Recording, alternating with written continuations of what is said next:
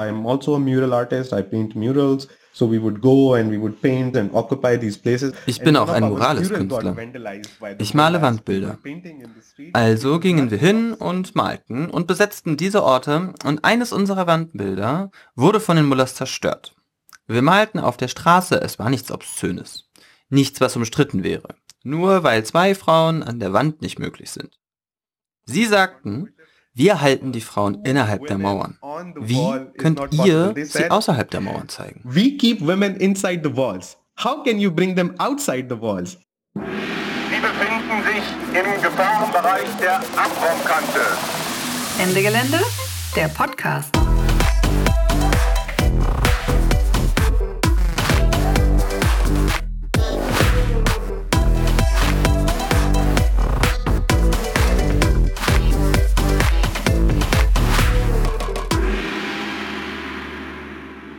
Hello and welcome to the Ende Gelände podcast. My name is Nico. Hey, diese Folge ist eigentlich komplett auf Englisch aufgenommen. Wenn ihr die Originalfolge hören wollt, dann schaltet jetzt um. Wenn ihr unsere deutsche Übersetzung hören wollt, dann bleibt dran. This episode will be about Pakistan. In dieser Episode geht es um Pakistan. Letztes Jahr im Sommer wurde Pakistan von massiven Überschwemmungen getroffen. Die waren so heftig, dass auf ihrem Höhepunkt ein Drittel des Landes überschwemmt war. Für mich war es wichtig, mir vorzustellen, was das genau heißt. Übertragen auf Deutschland hätte das bedeutet, dass ganz Bayern komplett überflutet worden wäre. Ein ganzes Bundesland unter Wasser. Ungefähr 30 Millionen Menschen waren zu dem Zeitpunkt von den Überschwemmungen betroffen. Das wäre mehr als ein Drittel der deutschen Bevölkerung. Mehr als ein Drittel. Man muss sich das vorstellen, um das Ausmaß dieser Überschwemmungen zu verstehen. Die Folgen sind bis heute spürbar im Land. Diese Überschwemmungen waren kein katastrophaler Einzelfall. Pakistan zählt zu den zehn am stärksten von der Klimakrise betroffenen Ländern auf der Welt. Und gleichzeitig, wenn man sich die Pro-Kopf-CO2-Emissionen anschaut, zählt es zu den Ländern, die am allerwenigsten zur Erderwärmung beitragen. Wenn wir also über Klimagerechtigkeit reden, sollten wir auch über Pakistan reden. Somehow At the same time, this episode is not about Pakistan. Aber auf eine Weise ist diese Episode auch nicht über Pakistan, sondern über einen ganz bestimmten Menschen aus Pakistan. Ich bin sehr froh, dass ich heute mit Minaj reden kann. Hello Minaj, welcome to the Ende Gelände podcast. Hello Nico, thank you so much for having me here. Ich bin wirklich sehr froh, dass wir das Interview machen können und die Gelegenheit haben, von deinen Erlebnissen und Erfahrungen zu hören. Minaj, du bist ein Aktivist aus Pakistan und du warst in sehr viele Kämpfe und Bewegungen involviert. Als ich diese Folge vorbereitet habe, war ich etwas überfordert von all den Themen und Kämpfen, die du mir genannt hast, von denen du erzählen könntest. Wir müssen heute also ein bisschen auswählen, worüber wir reden. Trotzdem, für den Anfang. Kannst du mir einen kurzen Überblick geben, wo du am meisten involviert warst und was du gerade machst? Thank you so much, Nico. Um, this is quite a thorough question for me because uh, Vielen Dank, Nico. Das sind recht schwierige Fragen gleich zu Anfang. Denn wenn man aus Pakistan kommt, bedeutet das, dass wir, besonders die Generation der 90er Jahre, zu denen gehören, die mit einem großen Krieg in Afghanistan aufgewachsen sind, der schon 40 Jahre lang andauert bis heute. Und in diesem Krieg floss eine Menge Geld. Und in Pakistan wurden mehr als 22.000 religiöse Seminare gebaut, um Taliban auszubilden, um sie nach Afghanistan zu schicken, damit sie den imperialistischen Krieg kämpfen, den Amerika gegen die Sowjets führen wollte. Ich gehöre also zu der Generation, die mit diesem Krieg aufgewachsen ist und dann in den Krieg gegen den Terror eingetreten ist. Ich werde also mit den Kämpfen beginnen, an denen ich teilgenommen habe. Und es ist dabei wichtig für mich zu erwähnen, wie ich Teil davon wurde. Ich habe in der Militärschule angefangen, weil wir im Krieg gegen den Terror diese Kultur der boomenden Militärschulen hatten. Es floss eine Menge Geld in das Militär. Und das Militär hatte die Möglichkeit, sich bei den Massen beschönigend als die seriöseste, respektabelste Institution des Landes darzustellen vorzustellen. Und so wollte jeder seine Kinder auf die Militärschule schicken, damit sie Militärs werden. Also fing auch ich in einer Militärschule an, mit einer Menge religiöser Erziehung. Also selbst wenn du nicht in eine Militärschule kommst, bekommst du sehr viel religiöse Erziehung. Ich bin also als rechter Militärtyp in Pakistan aufgewachsen. Aber dann habe ich mich auf eine Mission begeben, auf eine Reise, weil ich die Wahrheit herausfinden wollte, wie sie jeder in seinen späten Teenagerjahren finden will. Und weil ich erforschen wollte, was wir alle hier tun. Und dann bin ich an die pakistanische Grenze gegangen und habe tatsächlich gemerkt, dass wir, es war, ich spreche gerade vom Jahr 2012, und damals hat die pakistanische Regierung behauptet, dass die Taliban verschwunden seien und wir einen erfolgreichen Kampf gegen sie geführt hätten. Aber als ich dann dorthin ging, habe ich sie in Scharen gesehen, auf Motorrädern, mit Gewehren und Fahnen und so. Dort in den großen Städten Pakistans, im Grenzgebiet, sind sie herumgezogen. Und ich habe sie gesehen. Ich habe gesehen, dass es einfach nicht stimmt, was wir in den Medien sehen. Und auf dieser Reise, weil ich viel Zeit in der Moschee verbracht habe, habe ich Organisatoren der Taliban selbst getroffen. Einer der Organisatoren erzählte mir, dass die Bomben in Ordnung seien, dass sie keine Zivilisten töten und dass das alles in Ordnung sei, weil der Islam es erlaube und so weiter.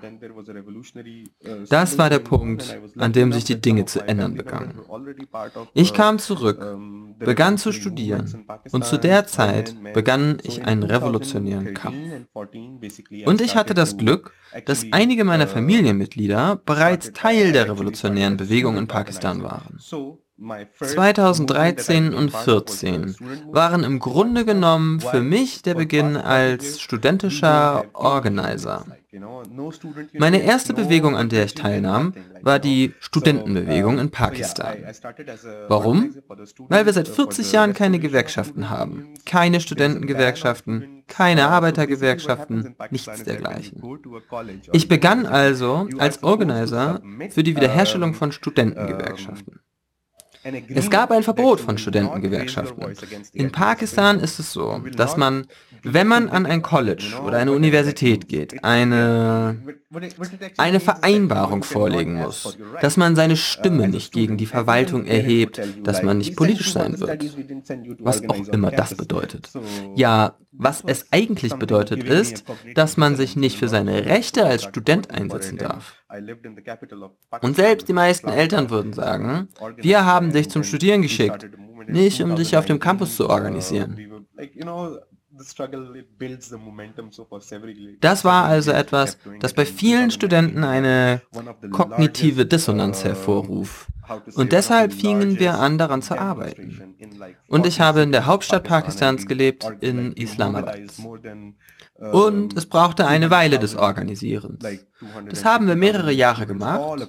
und 2019 hatten wir dann eine der größten Demonstrationen Pakistans. in ungefähr 40 Städten. und wir hatten mehr als 200.000, vielleicht 250.000 Studenten aus ganz Pakistan mobilisiert. Das Anliegen der Studentenbewegung war, die Studentenvereinigungen wiederherzustellen und das Verbot aufzuheben. Es gibt ein Verbot der Studentengewerkschaften. Warum wurden sie verboten? Das Gesamtalter Pakistans beträgt 75 Jahre. Und in diesen 75 Jahren wurden wir mehr als 40 Jahre lang von einer Diktatur regiert. Von Diktatoren, die von den imperialistischen USA eingesetzt wurden.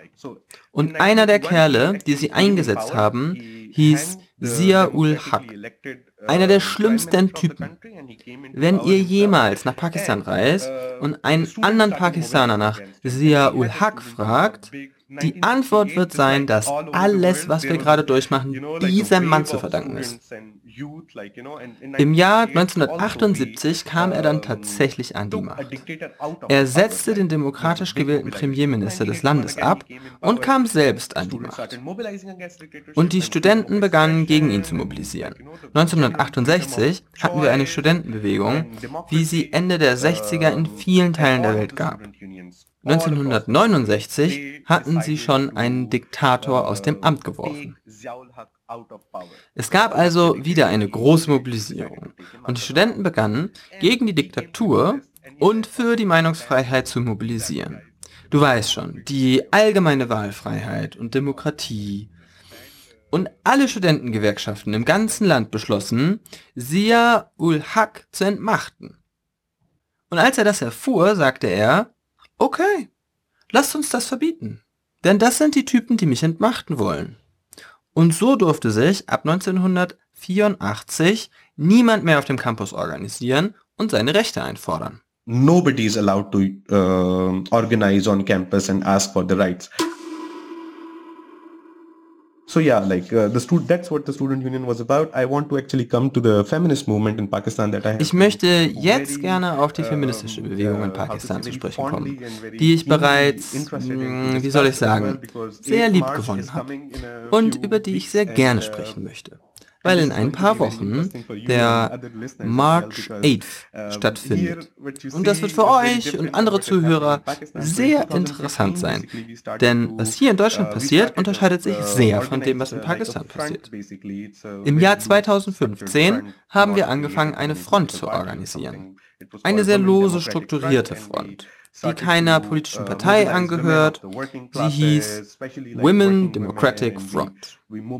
Dort haben wir angefangen, Frauen aus der Arbeiterklasse zu mobilisieren, vor allem arbeitende Frauen. Und wir haben sie gemeinsam mobilisiert. Und wir wollten kämpfen. Wir beschlossen, für die Grundrechte der Frauen zu kämpfen. Denn in Pakistan können die Frauen nicht wählen, was sie tragen wollen. Ich meine, das trifft auf sehr viele Teile der Welt zu, außer im Westen vielleicht. Wenn eine Frau in Pakistan sagt, sie will selbst entscheiden, was sie anzieht, will selber aussuchen, aussuchen, wen sie heiratet. Dann denken die Männer dieser patriarchalen Gesellschaft, dass sie nackt auf der Straße herumlaufen und sich zum sexualisierten Objekt machen will. Dabei war auch die Klassenfrage sehr offensichtlich und prominent im Kampf für die Rechte der Frauen. Das ist sehr wichtig. Viele Frauen aus der oberen Mittelschicht oder der Elite sind mit ähnlichen Problemen konfrontiert. Ob sie der oberen Mittelschicht oder der Arbeiterklasse angehören, im Grunde können sie in Pakistan nichts besitzen.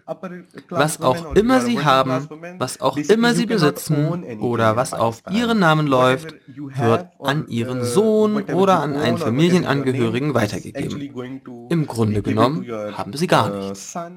Aber unser Fokus lag auf den Frauen aus der Arbeiterklasse. Denn für die große Zahl der Frauen aus der Arbeiterklasse, die diskriminiert werden, bestand keine Möglichkeit, geschlechtsspezifische Verbrechen oder Gewalt zu melden.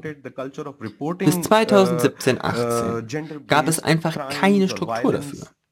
Die haben sich erst jetzt, in den Jahren 2019 und 20 gebildet, wegen der Frauenbewegung. Und 2017 wurde die Bewegung so groß. Sie wurde so groß, dass in ganz Pakistan Frauen auf die Straße gingen und das war für die mächtigen Eliten unvorstellbar. Das hängt auch mit einem anderen Aspekt zusammen, an dem wir arbeiten, der ethnischen Profilierung. Denn ein Teil Pakistans, Baluchistan, an der iranischen und afghanischen Grenze, ist eines der umkämpftesten Gebiete Pakistans. Es gab dort seit der Gründung Pakistans immer wieder Separatistenbewegungen. Pakistan hat immer wieder versucht, den Ort zu besetzen. Das ist eine andere Geschichte, ein anderes Thema. Aber Frauen, weil es seit 75 Jahren ein Kriegsgebiet ist, haben Frauen am meisten gelitten.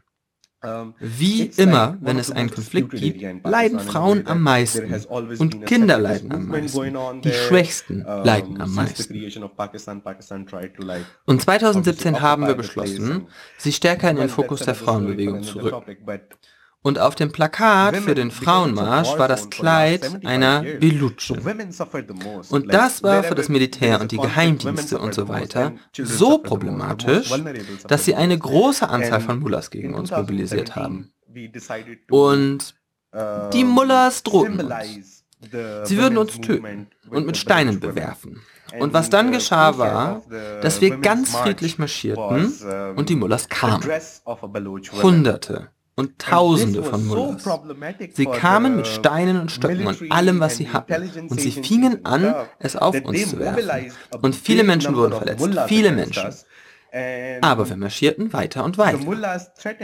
Und dann, nach dem Marsch, wurden die Organisatoren des Marsches wegen Blasphemie angeklagt. Einer unserer Genossinnen musste das Land verlassen und einige Monate in Nepal bleiben, bis sich die Angelegenheit beruhigt hatte und sie eine Art Freigabe von den Geheimdiensten erhielt, um in das Land zurückkehren zu können. Aber so ist die Situation.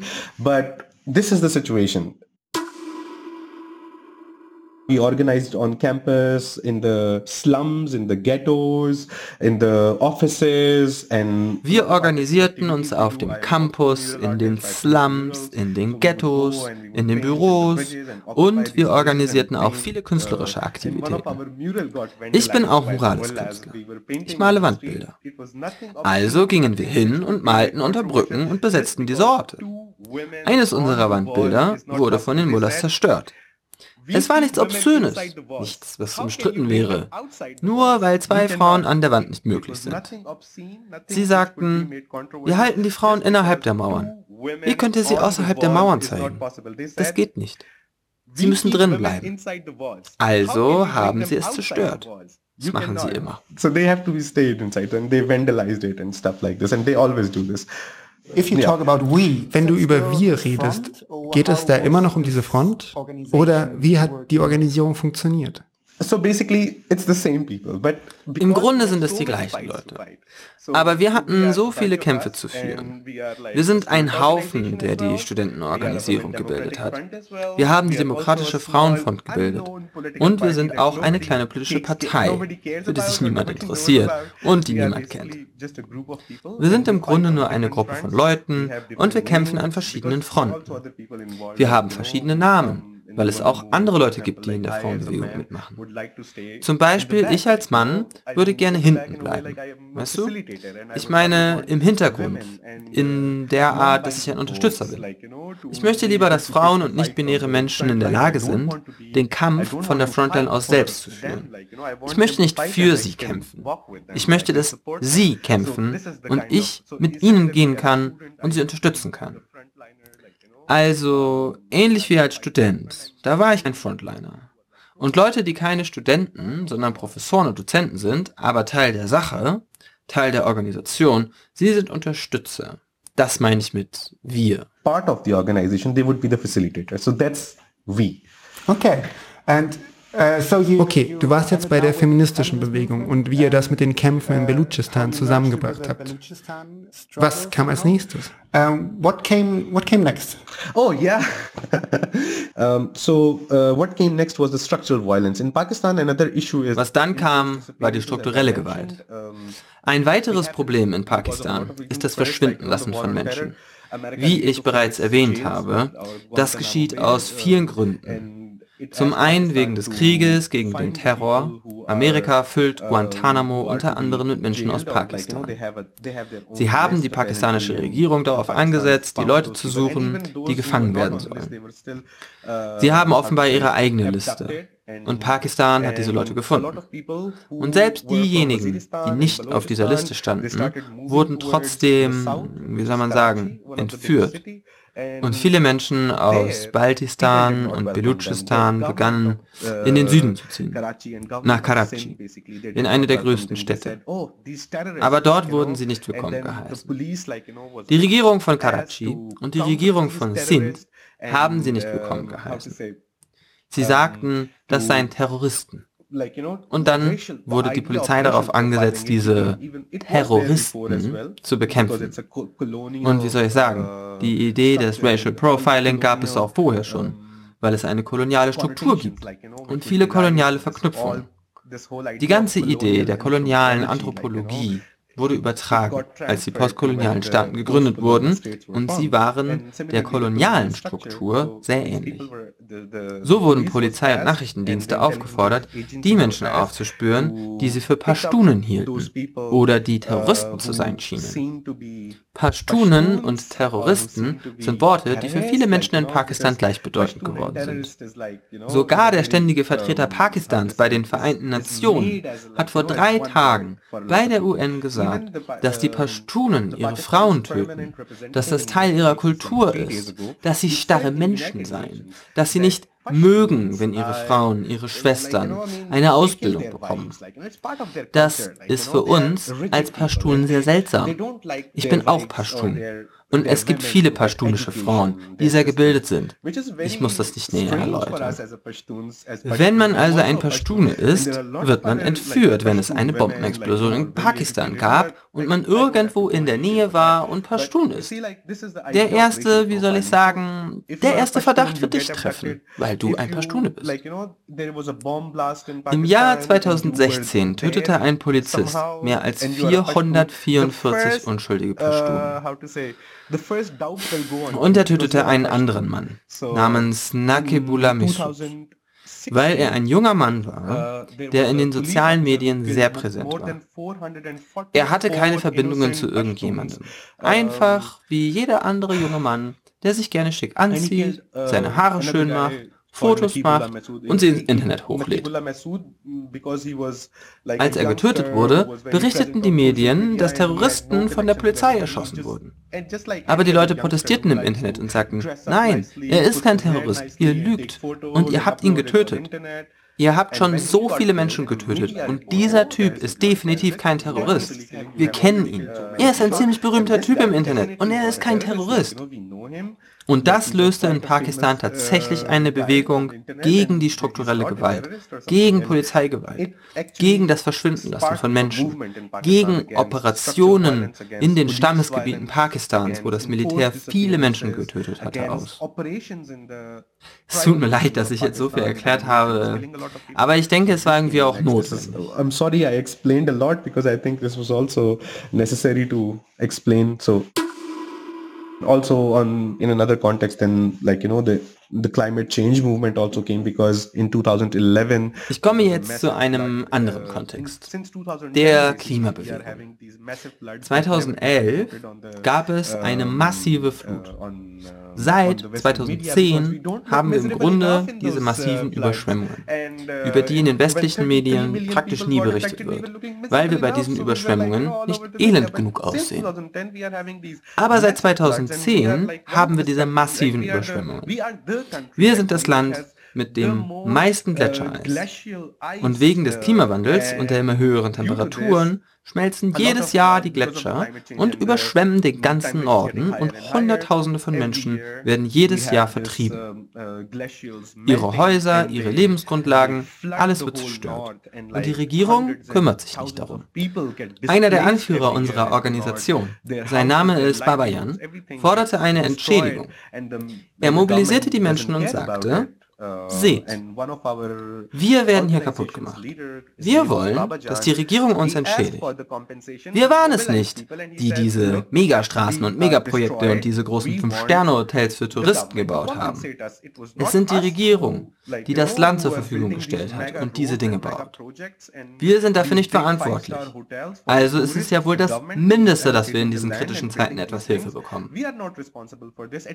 Es gibt aber noch eine Menge anderer Aspekte und Perspektiven. Aber dann kam das Militär, der Regierungskonvoi, und sie begannen auf die Demonstranten zu schießen. Und zwei Demonstranten starben. Und die Schuld für die Tötung der Demonstranten wurde Babayan in die Schuhe geschoben. Ihm wurde der Prozess gemacht, wegen der Tötung dieser Menschen und auch wegen der gefälschten Fälle, wie zum Beispiel, dass er etwas aus dem Polizeirevier gestohlen hat. Nein, nein, nicht aus dem Polizeirevier, sondern aus dem Haus eines Polizisten soll er etwas Gold gestohlen haben. Es ist wirklich lächerlich. Er sagte, sie hätten ihm vorgeworfen, er hätte die Decken aus dem Haus des Polizisten gestohlen und solche Sachen. Sie wissen ja, dass die Polizei Menschen getötet hat und die Leute sehr aufgeregt waren und die Polizeistation angezündet haben. Was auch sonst. Ich will keine Form von Gewalt rechtfertigen. Aber ich meine, wenn die Regierung, wenn der Staat der Parteien so gewalttätig ist, dass er die friedlichen Demonstranten tötet, dann denke ich auch, dass die Demonstranten aufgeregt sein werden. Menschen werden getötet, weil sie etwas sehr Gerechtes fordern, etwas sehr Legitimes. Und dann wurde Babayan elf Jahre lang im Gefängnis festgehalten. Er ist der am längsten inhaftierte Umwelt- oder Klimaprotestgefangene der Welt. Und elf Jahre lang saß er im Gefängnis. Erst vor kurzem, genauer gesagt im letzten Jahr, wurde er aus dem Gefängnis entlassen. Beziehungsweise ein Jahr davor wurde er entlassen. Und jetzt organisiert er sich wieder gegen den Klimawandel. Der Kampf geht weiter. Ja, es gibt eine Menge Freunde, für die wir kämpfen. Es tut mir leid, dass ich so ausführlich gesprochen habe. There are a lot of fronts that we are fighting on and um, I'm sorry for such a comprehensive, such a thorough. Uh, no, that's that's fine. I think a lot of listeners will lack the context of uh, the situation in Pakistan. So this was really a Nee, nee, das passt schon. Ich schätze, dass einige ZuhörerInnen den Kontext nicht kennen. Das war jetzt ein ziemlich informativer Überblick über all die Kämpfe, in denen du involviert warst. Ich bin aber dankbar, dass du schon selbst zu den Überschwemmungen gekommen bist und auch zu den Umwelt- und Klimagerechtigkeitsbewegungen und Aktionen in Pakistan. Erzähl mir da doch gerne mehr. Was sind die Themen, die mit der Klimakrise in Pakistan aufkommen? Wie jetzt zum Beispiel die Überschwemmungen, die letztes Jahr einen traurigen Höhepunkt hatten und sowas wie eine neue Normalität sind. Was passiert sonst in der Hinsicht in Pakistan und wie reagieren die Menschen? The floods, you told me already that these are very regular and the last year were just kind of a peak um, of kind of a new normality. So what else is happening in Pakistan and how, how do people react? Hmm. Um, this is um, again i'm going to be a bit more comprehensive about it because there is need there needs a little bit of historical explanation to this. Um, the climate crisis i would start with this. Um, auch hier muss ich ein wenig weiter ausholen. Denn es bedarf einer kleinen historischen erklärung. die klimakrise ich fange damit an. besonders in pakistan müssen wir aus der kolonialen perspektive betrachten. also wie die kolonialisierung die krise beeinflusst hat Bevor die Kolonialisierung stattfand, lebten die Menschen mit den Flüssen und den Wäldern zusammen, also mit diesen natürlichen Einheiten. Sie wurden wie Personen behandelt. Sie wurden nicht behandelt wie, oh ja, wie ein Fluss, nur wie ein weiterer Fluss. Das war nicht der Fall. Die Menschen behandelten den Fluss wie einen Menschen, wie ein Lebewesen. Das heißt, wenn ich ein Lebewesen bin, kann mir niemand einfach den Arm abschneiden und ihn woanders hinlegen. Niemand kann einfach meinen Torso abtrennen und ihn woanders hinlegen oder mein Bein woanders hinlegen. Als die Kolonialisierung stattfand, das ist auch interessant, als die Briten kamen, hatten sie auch ein sehr biblisches Verständnis des Klimas. Also beschlossen sie, in der Bibel gibt es diese Idee des Garten Eden. Also wollten sie den Garten Eden aus der Wüste machen. Und bei uns fließt der Indus. Es gibt das große Indus-Delta. Der Indus ist nicht nur ein Fluss. Er ist ein lebendiges Wesen. Etwas, das größer ist als der Mensch, das den Zivilisationen, den Menschen eine Identität gegeben hat. Aus dem Indus kam also Indien, aus Sindh, dem Süden, wo der Indus endet. Er gab Religionen einen Namen, Sindh und Hind und Sindhu und Hindu. So wie die Hindus die Leute sind, die im Sindhu leben, die neben dem Sindhu leben. Und Sindhu ist der Name des Flusses, wir nennen ihn Sindh. Im Englischen sagen wir Indus. In Urdu und Hindi sagen wir Sindh. Wenn man sich den Indus und die Geschichte der Zivilisationen anschaut, die sich in dieser Region entwickelt haben, die hier gegründet und gesiedelt haben, dann passiert das alles um den Indus herum. Alle Flüsse im Norden Indiens sind also, wie soll man sagen, seit tausenden von Jahren vom Indus abhängig. Als die Briten kamen, beschlossen sie also als erstes einen Garten Eden zu schaffen. Und dafür beschlossen sie, Staudämme zu bauen. Die Franzosen und die britischen Ingenieure kamen in den 1930er Jahren zuerst mit der Idee der Staudämme. Es sind Staustufen, so etwas wie ein Damm, also ähnlich wie ein Staudamm. Der erste Damm war Lloyd Barrage, die jetzt Sukur Barrage heißt, glaube ich. Er befindet sich ebenfalls im Süden Pakistans. Die Idee war, den Lauf des Wassers so zu verändern, dass es über das eigentliche Flussbett hinausreicht. Und es wurden viele dieser Staudämme gebaut. Und sie sind miteinander verknüpft mit einem Kanalsystem. In den Lehrplänen und Schulbüchern Pakistans heißt es, wir haben das größte und beste Kanalsystem der Welt. Aber sie sagen uns nicht, dass es das Kanalsystem ist, das all die Überschwemmungen und wirtschaftlichen Katastrophen und die Klimakatastrophen verursacht, die sich dann auch auf die Wirtschaftskatastrophen auswirken. Als dieses Kanalsystem gebaut wurde, und das ist auch interessant, bekamen die Leute, die loyal mit den britischen Eliten waren, Land mit Zugang zu Wasser. Aber die nomadischen Hirtenstämme, die Schafe und Ziegen haben, Viehzucht betreiben, das waren arme Leute. Sie bekamen das Land am Rande, am Ende des Kanals. Und es ist nicht sicher, dass das Wasser das Ende des Kanals auch erreicht. Am Anfang des Kanals ist immer Wasser verfügbar. Und all die Leute, die Landbesitzer waren, Großgrundbesitzer, die haben von den Briten Ländereien am Anfang der Kanäle bekommen. Da war die Klassenfrage sehr offensichtlich und auch, wie sehr sie verflochten ist mit der kolonialen Frage. first the colonial question the colonization question and then the class question which is indebted which is rooted in the which is how to say juxtaposed in the um, in the colonial question so this is how it goes on in 1930s after the Second World War, 1947 comes, then so ging es also in den 1930er Jahren weiter. Nach dem Zweiten Weltkrieg im Jahr 1947 wurde Indien dann geteilt und so entstand Indien und Pakistan. Und diese beiden Länder, weil sie politisch geteilt waren, hatten politische Probleme miteinander. Sie kämpften um den Zugang zu Wasser und in den 1960er Jahren, hier kommt die Weltbank ins Spiel, hatten wir tatsächlich einen Krieg mit Indien. Es wurde ein Vertrag unterzeichnet, der Indus-Delta-Vertrag genannt wurde. In diesem Vertrag wurde beiden Ländern eine Art Zugang gewährt.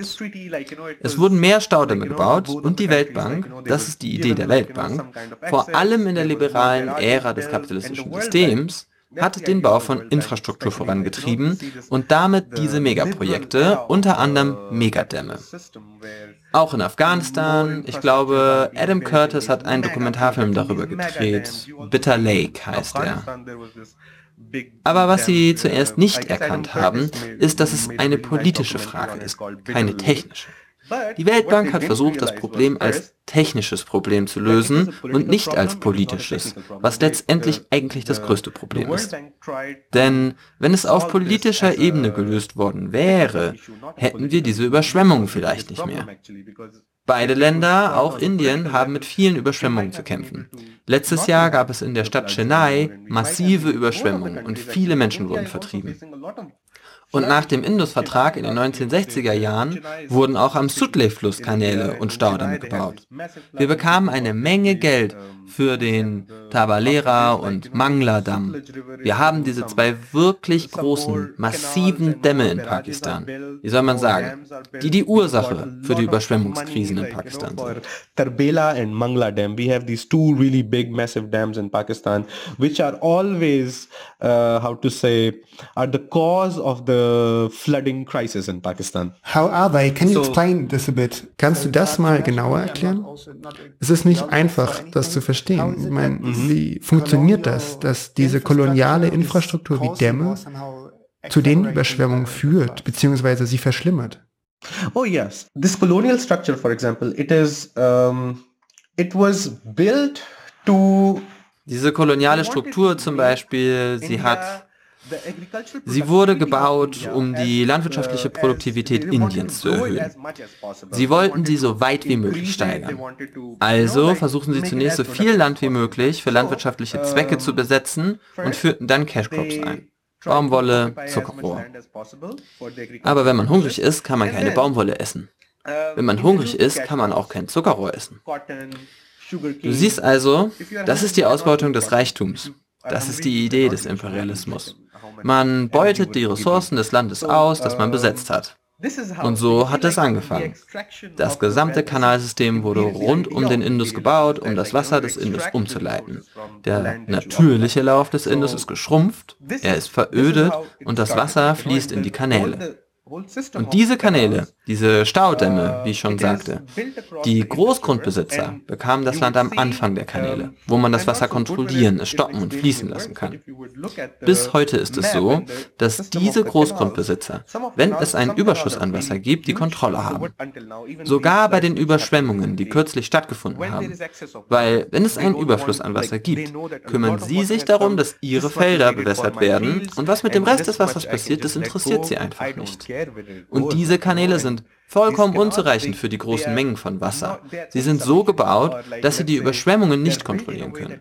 Sie waren nur für das Wasser des Indus gedacht. Aber wenn es sehr viel Wasser gibt, werden diese Kanäle überflutet. Und natürlich lassen die reichen Leute das Wasser einfach fließen und tun alles, um ihr eigenes Land zu schützen. Und all dieses Wasser, das aus den Kanälen abfließt, überschwemmt die Städte. Verstehst du? And all of this water which will go will go out of the canals, they will flood the whole cities. Do you get this idea? Yes. So if I can recap, so this is the idea that uh, if in like in a natural, more natural state, uh, without the barrages and everything. Okay, ja, verstehe. Ich fasse mal zusammen, wie ich es verstehe. In einem sagen wir, natürlicheren Zustand, also ohne die Dämme und so, könnte der Fluss viel besser die Wassermassen aufnehmen und die Kanäle tragen dazu bei, dass das Wasser überall hinkommt. Und dazu kommt noch, dass die ärmere Bevölkerung viel stärker betroffen wird weil die größeren LandbesitzerInnen in einem gewissen Ausmaß die Wassermengen kontrollieren können, die zu ihnen kommen. Die ärmere Bevölkerung hingegen leidet entweder unter zu wenig Wasser während der Trockenzeiten oder unter den Überschwemmungen. Just getting either nothing during the droughts probably or, or very few water and when there are floods they cannot help to, to prevent the water coming. So yeah. this is, yeah. okay, very interesting. And so what I'm still interested is in is how Was mich jetzt noch interessiert, wie reagieren die Menschen darauf? Wie organisieren sie sich? Was sind die Kämpfe, die sich darauf beziehen? What are the struggles the most connected now to this threat? Again, I want to just make a little bit of uh, historical, like you know, okay, connection before yeah, the colonization yeah. and the. Okay, so before the colonial structures, before the colonial infrastructure actually started um, to establish, Vor der kolonialen Struktur, bevor die koloniale Infrastruktur aufgebaut wurde, waren sich die Menschen immer der Überschwemmungen bewusst.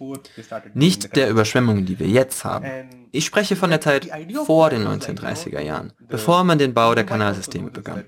Die Vorstellung der Überschwemmung war, dass sie auch viele Mineralien und eine Menge Fruchtbarkeit mitbringen. Die Menschen waren darauf vorbereitet und sie brachten ihr Gepäck und ihre Sachen an höher gelegene Orte auf Bäume oder Hügel. Und auch die Menschen gingen dorthin. Also es gibt auch indigenes Wissen darüber, wie man sich auf Überschwemmungen vorbereiten kann. Aber in der heutigen Welt ist es vollkommen unzureichend geworden. Die Menschen sind also überhaupt nicht darauf vorbereitet und das ist wirklich sehr problematisch. Denn das Gesundheitssystem in Pakistan ist, ja, es ist ein dritte Weltland, es ist praktisch nicht vorhanden. Einige unserer Mitglieder waren sehr aktiv in diesem Bereich. Die meisten Mitglieder unserer Organisation, die im Süden Pakistans leben, haben sich während der Überschwemmung sehr aktiv an den Hilfsmaßnahmen beteiligt. They were really, really active in the relief activities during the floods. And I can, I can What does that mean, relief activities? Relief activities heißt like um, Hilfsaktionen bedeuten, Menschen in dieser Zeit zu helfen activities to help people in this time like ah, you know yeah yeah yeah, yes. yeah. Mm-hmm. they yeah in the tents women would come In die Zelte kamen Frauen. Schwangere Frauen brachten ihre Babys zur Welt. Es war nichts. Nur ein Zelt. Kein Arzt, keine Krankenschwester, kein gar nichts. Aber es war eine Notsituation. Und dann bringen Überschwemmungen auch viele Krankheiten mit sich, weil das Wasser einfach nur dasteht und sich Mücken und andere Organismen entwickeln können. Es gibt also keine wirkliche Vorbereitung, denn unsere Wirtschaft, die pakistanische Wirtschaft, ist eine Schuldenwirtschaft. Ich meine, alle sechs Monate müssen wir zum IWF und zur Weltbank gehen und sie um Geld bitten. Und es gibt eine interessante Geschichte. Ich möchte nur diese sehr kurze Geschichte erzählen. Es tut mir sehr, sehr leid. Also, 1992 kam eine Delegation der Weltbank nach Pakistan, die sagte, Okay, wir geben euch 10 Millionen Dollar für ein Staudammprojekt. Für die Instandhaltung eines Staudammprojektes. Und die Regierung stimmte dem zu. Und einer der Leiter der Behörde für Wasserwirtschaft ging zum Premierminister und sagte, wir können uns das nicht leisten. Wir werden die Schulden nicht zurückzahlen können. Wir sollten dieses Geld nicht nehmen. Der Premierminister sagte, die wissen auch, dass wir nicht so viel Geld mit diesem Damm verdienen werden. Sie wissen auch, dass wir ein armes Land sind und dass wir die Menschen ernähren müssen. Wir müssen unsere Wirtschaft am Laufen halten. Wir sind eine Schuldenwirtschaft. Immer nach sechs Monaten brauchen wir, wie soll man sagen, eine Dollarspritze.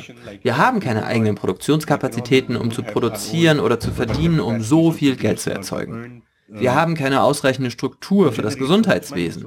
Wir haben keine ausreichende Struktur für das Management von Überschwemmungen oder das Management von Wasserüberschüssen. We don't have a sufficient structure for the management of floods or management of excessive water.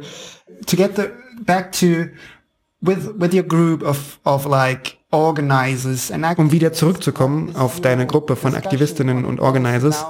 Was diskutiert ihr gerade? Was ist gerade euer Fokus in Pakistan? Seid ihr komplett zurückgeworfen auf Hilfsmaßnahmen? Oder macht ihr gerade auch Politik nach vorne? Also was sind momentan eure Ziele? Move you can do at the moment or you are doing at the moment. So what are you your your aims at the moment? Well, it was very hard for us to actually start the relief activities because in Pakistan we have this, we have. Uh, Nun, es war sehr schwer mit den Hilfsmaßnahmen zu beginnen. In Pakistan gibt es eine Gruppe von alten Kommunisten, Sozialisten und Linken, die meinen, dass Hilfsaktion eine NGO-Arbeit ist und dass Leute, die politisch arbeiten, das nicht tun sollten, da es NGOs mit US-Hilfsgeldern gibt und es war, also es war tatsächlich wirklich sehr schwer für uns das zu machen, weil wir uns in einer Revolution befanden. Wir haben mehr politische Aktionen gemacht als Hilfsmaßnahmen. Es geschah tatsächlich in der Covid-Zeit, dass wir anfingen darüber zu diskutieren, akzeptieren, dass wir das tun müssen. Wir sind es, denn die Regierung ist nicht bereit, es zu tun. Und wir können nicht zulassen, dass unsere Leute einfach auf der Straße liegen. Sie verhungern auf der Straße. Es geht also um beides. Für uns heißt es nicht entweder oder. Wir müssen sowohl politisch aktiv sein, als auch Hilfsaktivitäten durchführen. Im Moment sind wir Teil verschiedener Bewegungen, zum Beispiel, ich wollte auch darüber sprechen, aber wegen der Zeitknappheit werde ich es so kurz wie möglich halten. Es gibt eine Bewegung zum Schutz des Indus-Deltas, der wir angehören. Unsere Idee dieser Bewegung ist es, die Regierung davon abzuhalten, Dämme und diese Megaprojekte im Indus-Delta zu bauen. Eine andere Bewegung, der wir angehören, ist der Schutz des Gletschereises in Pakistan. Das ist der Klimateil unserer Arbeit, über den ich jetzt sprechen wollte. Diese beiden und noch eine weitere Organisation, mit der wir zusammenarbeiten, sie nennt sich Pakistan Fisher Folk Forum. Das pakistanische Fischerforum ist eigentlich eine Organisation der Menschen, die auf dem Meer arbeiten. Die Idee dieser Organisation ist es, sich für den Schutz der Meere und die Regulierung einzusetzen. Denn wie überall, bei den reichen Leuten gibt es diese großen Schleppnetzfischer, die tonnenweise Fische aus dem Meer holen und ihn auf dem internationalen Markt verkaufen. Wir wollen das stoppen und wir wollen, dass die indigenen Gemeinschaften, die dort leben, dort bleiben können. Sie fischen nämlich nur sehr wenig und das auch nur um zu überleben, weißt du? Und sie kümmern sich wirklich. Sie haben eine sehr spirituelle Verbindung. Die indigenen Gemeinschaften haben, ich glaube, überall auf der Welt eine sehr spirituelle Verbindung zu der Natur, in der sie leben. Eine weitere Initiative, die vom pakistanischen Fischerforum ausgeht und bei der wir sie unterstützen, ist, dass sie dem Fluss selbst Rechte zusprechen wollen.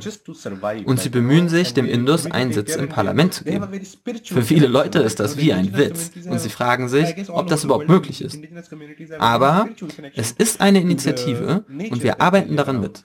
Und auch in den anderen Gebieten im südlichen Punjab organisieren wir uns, um die Regierung von administrativer Fahrlässigkeit abzuhalten und um zu verhindern, dass die Großgrundbesitzer das überschüssige Wasser auf das Land der armen Leute einfach abfließen lassen können.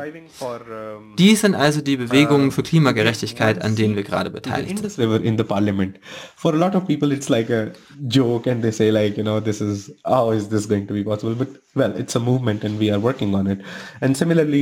In the parliament. For a lot of people it's like a joke and they say like, you know, this is, how is this going to be possible? But well, it's a movement and we are working on it. And similarly in other areas in the South Punjab, uh, we are also organizing as an organization to stop the government from administrative negligence and the big landowners who are releasing the excessive water towards the lands of the people, uh, poor people. So these are the climate justice movement that we are part of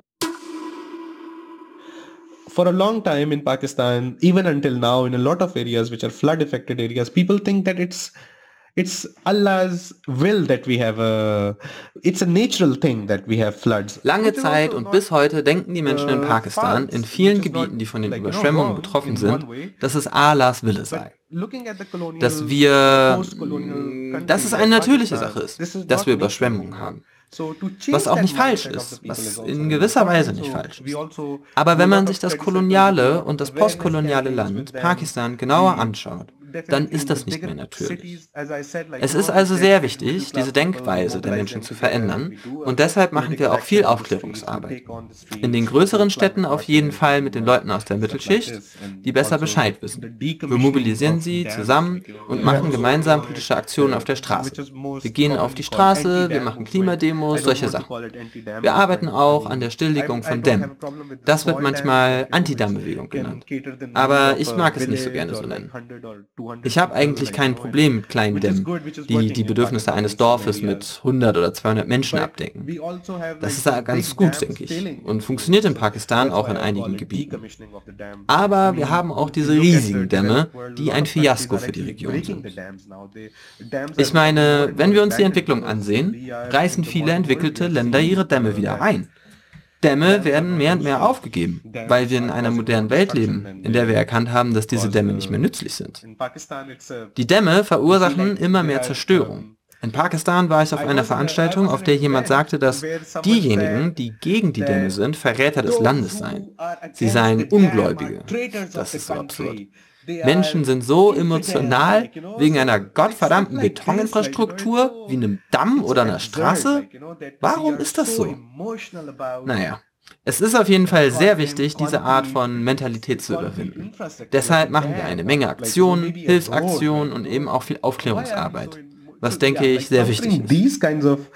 mindsets is also very important so we do a lot of things like we do action we do relief activities and we also do a lot of awareness campaigns which is i guess all of this is very important. Wow, this is very impressive. I mean, how many people are you? I think it's, it's so valuable for, for me and das ist echt ziemlich beeindruckend. Ich meine, wie, wie viele Leute seid ihr eigentlich? Das ist echt wertvoll für mich und äh, für andere wahrscheinlich auch, einfach zu hören, wie aktiv Menschen in Ländern wie Pakistan sind, wo aktiv sein so viel gefährlicher und schwieriger ist, wo die Gesellschaft so konservativ ist, wo es diese koloniale Vergangenheit gibt. So if I wir haben jetzt so viel gehört. Gibt es irgendetwas, wo Menschen das nachlesen können? Gibt es irgendeine Homepage oder irgendwas, wo man sich über all diese Bewegungen informieren kann? One could inform oneself about these these movements. Yes.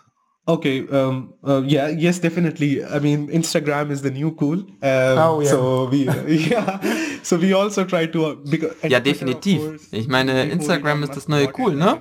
Das versuchen wir deshalb zu bespielen und Twitter natürlich, bevor Elon Musk es gekauft hat.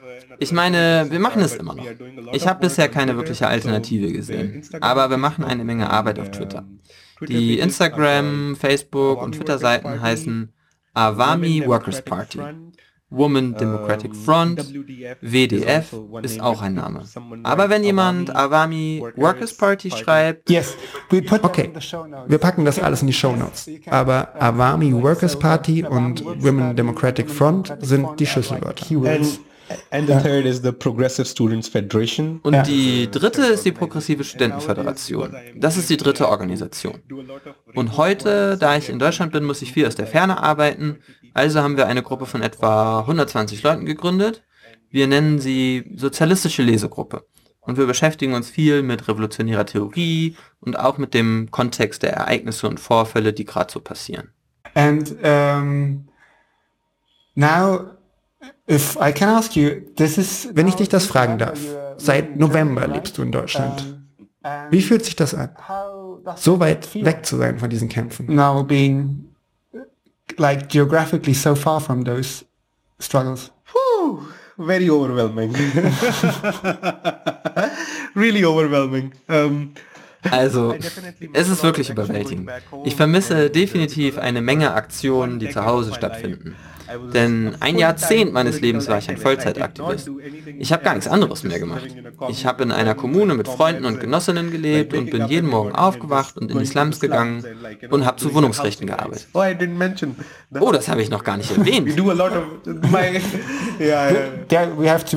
Ja, darüber müssen wir wann anders reden. Ja, ja, ja. So just waking up in the morning and going to one action, second action, third action, fourth action.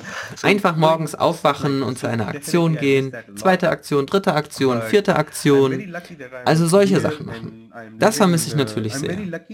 Aber ich habe wirklich Glück, dass ich hier bin. Also ich habe wirklich großes Glück, dass ich in diesen Zeiten hier bin. Das meine ich. Ich habe wirklich Glück, in diesen Zeiten hier zu sein, in denen die Bewegung für den Schutz des Klimas, für Klimagerechtigkeit aufblüht, wirklich aktiv ist. Eine Bewegung für die, eine Bewegung gegen die Polizeigewalt, blüht auch irgendwie auf. Die Leute reden darüber.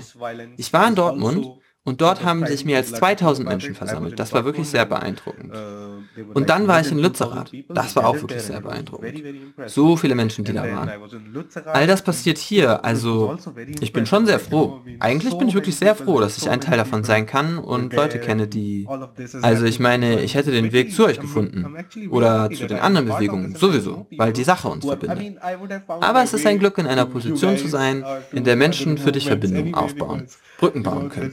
Also ja, ich fühle mich wirklich überwältigt. Lucky to be in the position Gleichzeitig denke ich, dass ich neu bin. Deshalb bin ich manchmal auch etwas verwirrt. Aber ja, ich sehe auch, dass viele Leute hier über die Überschwemmung in Pakistan sprechen.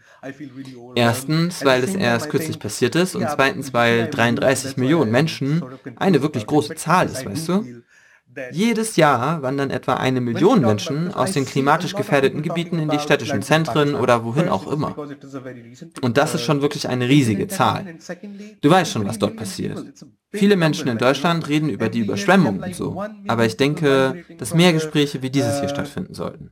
Welche Rolle spielen die koloniale Infrastruktur, die Weltbank und der IWF? Und wie ist es mit der Angst in diesen Ländern und bei den Menschen? Ich habe ja auch schon gesagt, dass die Menschen sehr emotional sind, weil die Regierung auch Ängste schürt. Und diese Angst bekommen sie von der Weltbank.